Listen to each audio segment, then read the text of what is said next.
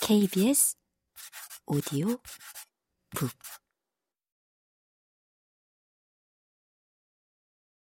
추랑 제국에 반대하다 마지막으로 함께 읽을 책은 추랑이다. 이 작품은 올프가 처음 출간한 소설이며 제국에 반대하는 작가로서 올프의 면모를 투명하게 보여주는 문제작이다.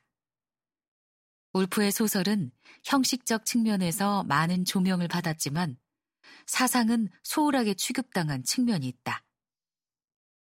이 소설을 읽어보면 초창기부터 울프는 정치적인 목적을 가지고 글을 썼다는 사실을 알 수 있다. 소설에 대한 울프의 태도도 이런 목적과 무관하지 않다. 울프는 서구 문학의 전통이 제국과 밀접하게 연결되어 있음을 명확하게 이해했고 그 전통에 도전하는 소설이 바로 울프의 모던 픽션이었다. 소수자로서 여성 문제를 제기하고 영국의 제국 경영을 비판하는 울프의 목소리에서 우리는 누구보다 급진적인 작가 울프를 만날 수 있다.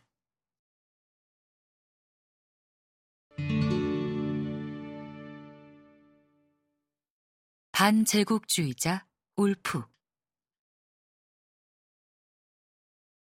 버지니아 울프가 가진 정치성의 절정은 제국주의를 반대하는 지식인의 면모에서 확인할 수 있다. 최근 울프 문학에 관한 연구들이 이런 울프의 정치성에 집중한다. 울프의 문학을 탈정치적인 모더니즘으로 취급하던 경향에서 차츰 빅토리아 지식인 울프의 독자성을 강조하고 있다. 그동안 소홀하게 취급해온 울프의 면모를 들여다보면 그의 대표작을 다시 정해야 할지도 모르겠다. 울프의 반제국주의 사상은 혼자만의 것이 아니었다. 남편 레너드 울프는 그의 든든한 후원자이자 동지였다. 레너드는 출판 편집자이자 저널리스트, 그리고 사회주의 활동가로서 버지니아의 작품 세계와 밀접하게 관련된다. 유대인인 레너드는 젊은 시절 영국의 식민지 실론섬에서 관리로 근무했는데 그 경험으로 인해 제국에 대한 비판적인 시각을 가지게 되었다. 이런 레너드의 전력은 지금은 미얀마로 불리는 버마에서 경찰로 근무했던 조지 오웰을 연상시킨다. 버지니아 울프의 반제국주의 사상은 초창기부터 모습을 드러내는데 1915년에 출간한 첫 소설 추랑부터 이미 영국 제국주의와 식민지 문제에 대한 묘사가 등장한다. 울프는 이 소설을 일곱 번이나 고쳐 썼다고 밝힐 정도로 힘겹게 완성했다. 첫 소설이니 그렇게 갓난 신고를 거쳤으리라 생각할 수도 있다. 하지만 당시 그에게 닥친 신경쇠약을 비롯한 마음의 병을 감안하면 왜 그렇게 오래 걸려서 이 소설이 세상에 나왔는지 충분히 짐작할 수 있을 것이다. 울프의 병증은 앞서 다루었으므로 여기에서는 출항의 내용을 살펴보면서 어떻게 그의 반제국주의 사상이 초기부터 자리 잡았는지 살펴보겠다.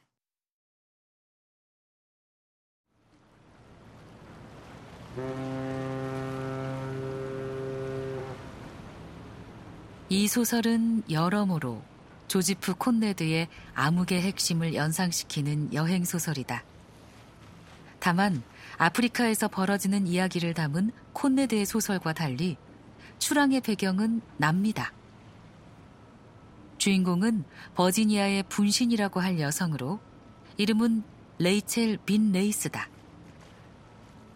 흥미롭게도 이 주인공은 소설에서 결혼을 앞두고 사망에 이른다. 그러니까 출항은 주인공이 죽는, 달리 말하면 작가의 분신이 죽는 것으로 끝나는 소설인 셈이다.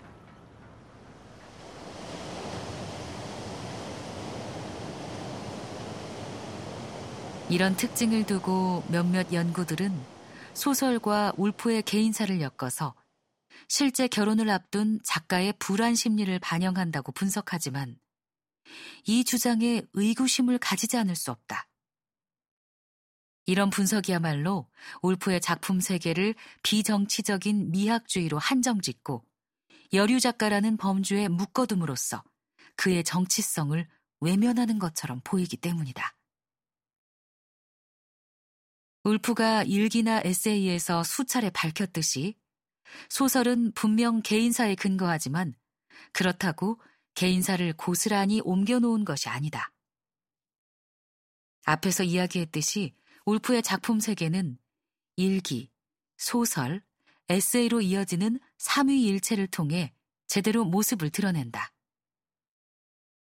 그는 제인 오스틴이나 조지 엘리엇 같은 작가에 머무르지 않고 그를 통해 사회 변화를 도모한 실천적 지식인이었다.